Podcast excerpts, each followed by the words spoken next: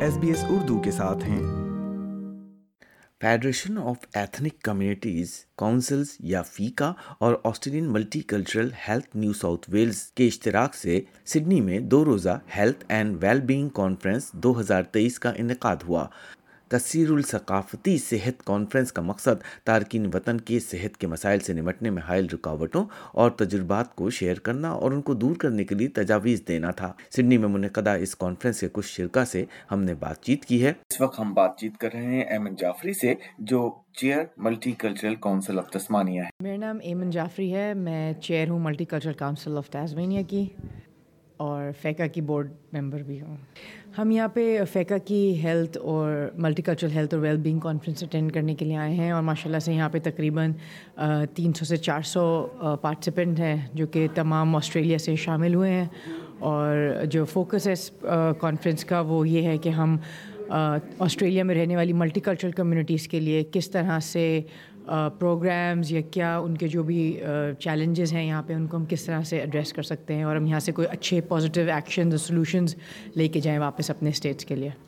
Community میں کون سے ایسے بڑے مسائل ہیں جن کی آپ نشاندہی کرنا چاہیں دیکھیے، سب سے بڑا مسئلہ تو یہ ہے کہ اگر میں ٹیزمینیا کے پرسپیکٹیو میں بات کروں، تو وہاں جو ہے وہ ڈاکٹرس کو کا ایکسیس نہیں ملتا ہے، جو اسپیشلی جو نئے مائیگرنٹس آتے ہیں، ان کو اتنی وہاں پہ جو ہے وہ ڈاکٹرس کی شارٹیج ہے کہ وہاں ہمیں ڈاکٹرز نہیں ملتے ہیں۔ دوسرا یہ کہ لینگویج بیریئرس بہت زیادہ ہے آپ کو اپنے کمیونٹی کے یا اپنے ہم زبان ڈاکٹرز نہیں ملتے ہیں، جبکہ ہیلتھ ایک ایسی چیز ہے جہاں پہ لازمی آپ کے پاس ڈاکٹرز ہونے چاہئیں کیونکہ بہت دفعہ وہ آپ کی جو زبان ہے، آپ اس میں کنیکٹ نہیں کر پاتے ہیں، تو وہ ایک امپورٹنٹ ہے۔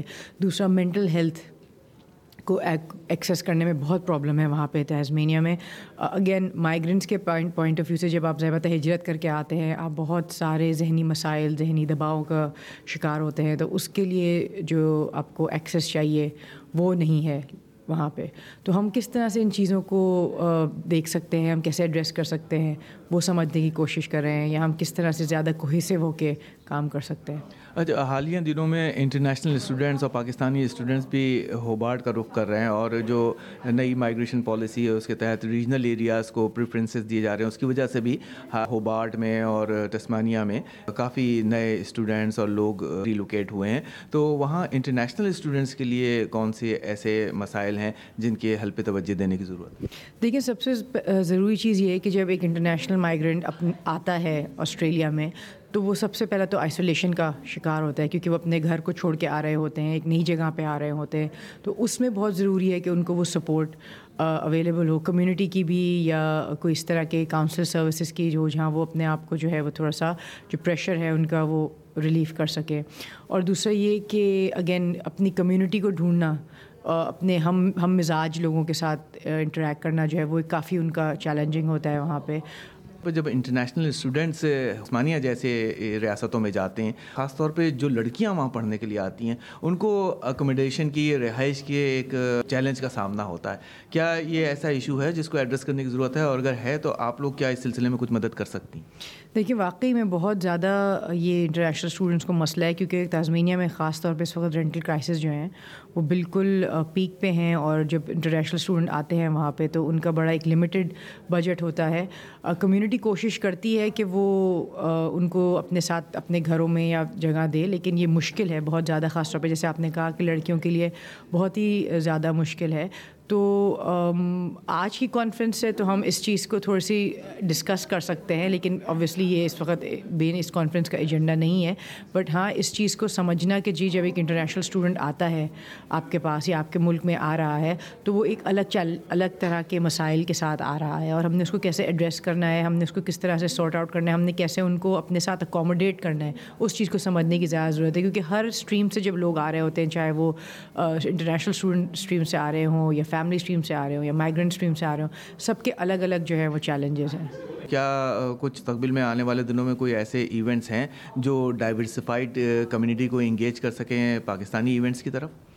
دیکھیے، ہم لوگ کوشش کرتے ہیں کہ اسپیشلی ہمارے جو رمضان کے ایونٹس ہوتے ہیں یا عید کے ایونٹس ہوتے ہیں، ہم چاہتے ہیں کہ اس میں جو ہماری کمیونٹیز ہیں، اس میں شامل ہو تاکہ ان کو پتہ چلے جو کلچرل انٹیگریشن ہے، وہ سب سے زیادہ امپورٹنٹ ہے اور ایک آئی تھنک سب سے آسان طریقہ بھی ہے لوگوں کو جاننے کا، ان کے کلچر کو جاننے کا۔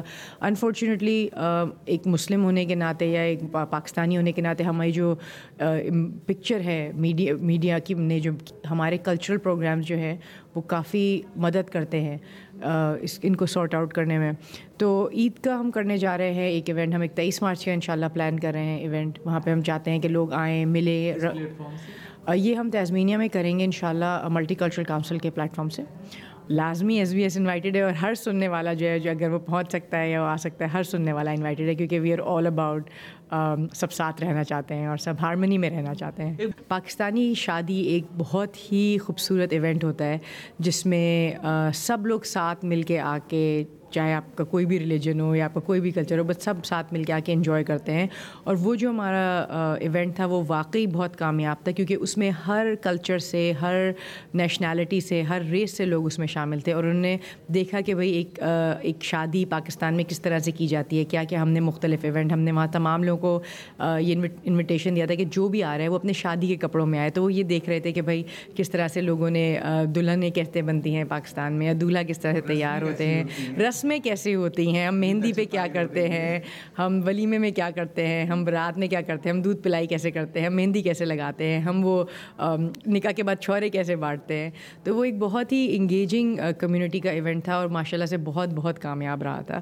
اور اگر ان شاء اللہ دوبارہ ہمیں ایسا پلیٹفارم ملا یا موقع ملا ایسا کرنے کا تو ہم ضرور کرنا چاہیں گے دوبارہ سے۔ بہت بہت شکریہ ایمن ہمارے سامعین سے بات کر۔ Thank you so much Ram صاحب۔ آپ نے تسمانیہ کی ملٹی کلچرل کونسل کی چیئر ایمن جعفری سے بات چیت سنی۔ آسٹریلیا میں تارکین وطن کی فلاح و بہبود کی umbrella organisation, Federation of Ethnic Communities Councils یا فیکا نے نیو ساؤتھ ویلز ہیلتھ کی شراکت سے سڈنی میں پہلی health and well being conference منعقد کی، جس کا مقصد مائیگرنٹ کمیونٹیز کے صحت کے مسائل سے نمٹنے کے بہترین طریقوں کا جائزہ لینا تھا۔ اس کانفرنس کے کچھ شرکا سے ایس بی ایس اردو کی بات چیت آپ نے سنی۔